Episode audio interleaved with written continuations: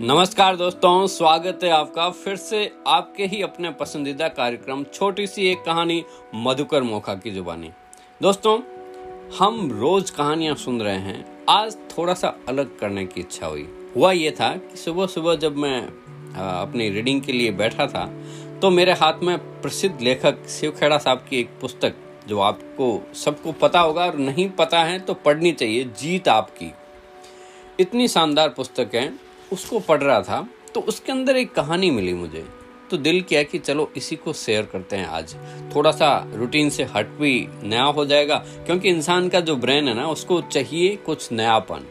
हमेशा रूटीन में कुछ भी करते जा रहे हो ना तो थोड़े दिनों में बाद वो उससे उगता जाता है। तो दोस्तों, हम आज उससे एक कहानी लेते हैं, और ज़बरदस्त कहानी है। शिव खेड़ा साहब अपने पुस्तक में लिखते हैं कि ज्ञान शक्ति नहीं।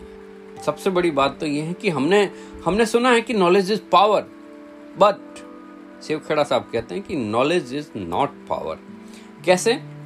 कि हमें अक्सर बताया जाता है कि ज्ञान शक्ति है, लेकिन यह असलियत नहीं है। ज्ञान तो महज जानकारी नाम है। ज्ञान में शक्ति बनने की क्षमता है, और यह तभी शक्ति बनता है जब इसका इस्तेमाल किया जाता है। Having information is not power, इसको कैसे समझेंगे?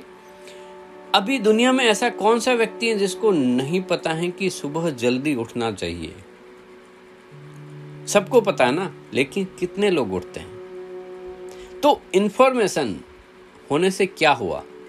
वो ज्ञान में तभी परिवर्तित हुआ जब उसने आपने उस इंफॉर्मेशन को यूज़ किया।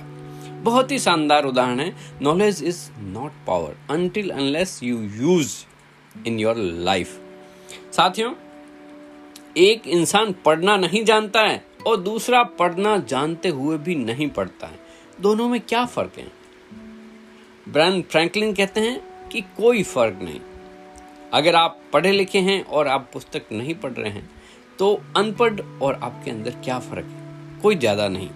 साथियों, सीखने और खाने में काफ़ी समानता है।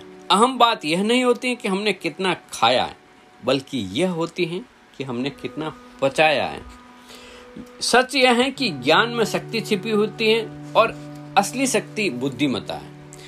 साथियों, शिक्षा के कई रूप होते हैं। इसका मतलब केवल ग्रेड और डिग्री हासिल करना नहीं है।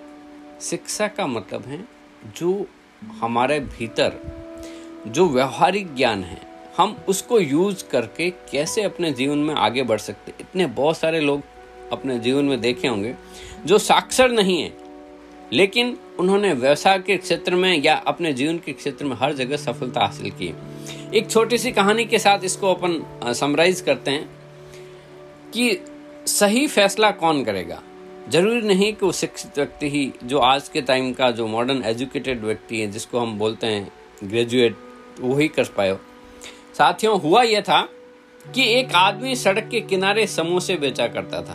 अनपढ़ होने की वजह से वो अखबार नहीं पढ़ता था ऊँचा सुनने की वजह से वो रेडियो भी नहीं सुनता और आँखें कमज़ोर होने की वजह से उसने कभी टेलीविज़न भी नहीं देखा।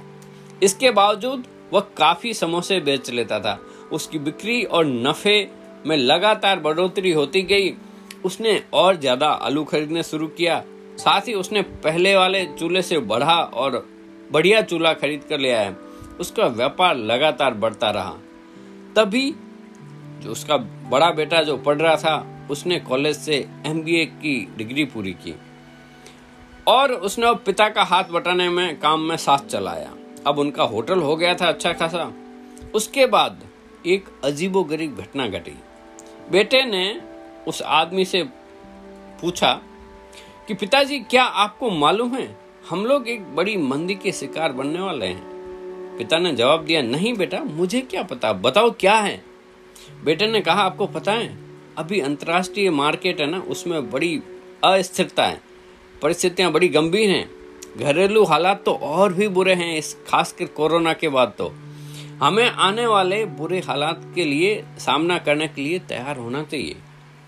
उस आदमी का सोचा कि उसका बेटा कॉलेज पढ़ा है एम किया है, अखबार पढ़ता है, रेडियो सुनता है तो इसकी राय को हल्के में नहीं लेना चाहिए। दूसरे ही दिन उसने आलू कम खरीदने शुरू कर दिए। और वो जो साइन बोर्ड था, उसको भी उसने धीरे धीरे नीचे उतार दिया और जोश खत्म हो चुका था। जल्दी ही उसकी दुकान पर आने वाले लोगों की संख्या तादाद घटने लगी और उसकी बिक्री तेज़ी से गिरने लगी। पिता ने अपने बेटे से कहा, बेटा, तुम वास्तव में पढ़ लिख कर आए हो। तुम सही कह रहे थे कि हम लोग मंदी के दौर के अंदर गुजर रहे हैं। मुझे खुशी है कि तुमने हमने वक्त पे तुमने मुझे बता दिया और सचेत कर लिया। थैंक यू बेटा। साथियों, हम में से बहुत लोगों के साथ यही घटना घटित हो जाती है।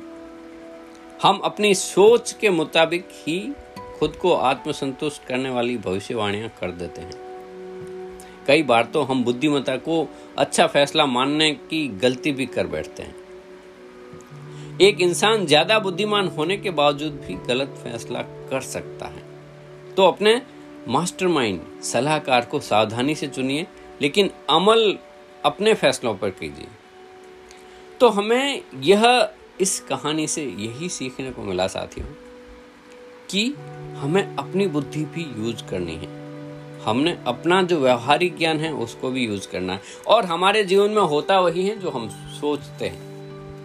तो अपनी सोच के ऊपर नियंत्रण रखें और अच्छा सोचें और जो चाहते हैं आप उसको हासिल करें। दोस्तों, आप तो बस ऐसे ही हँसते रहें, मुस्कुराते रहें, खुश रहें, वो सुनते रहें।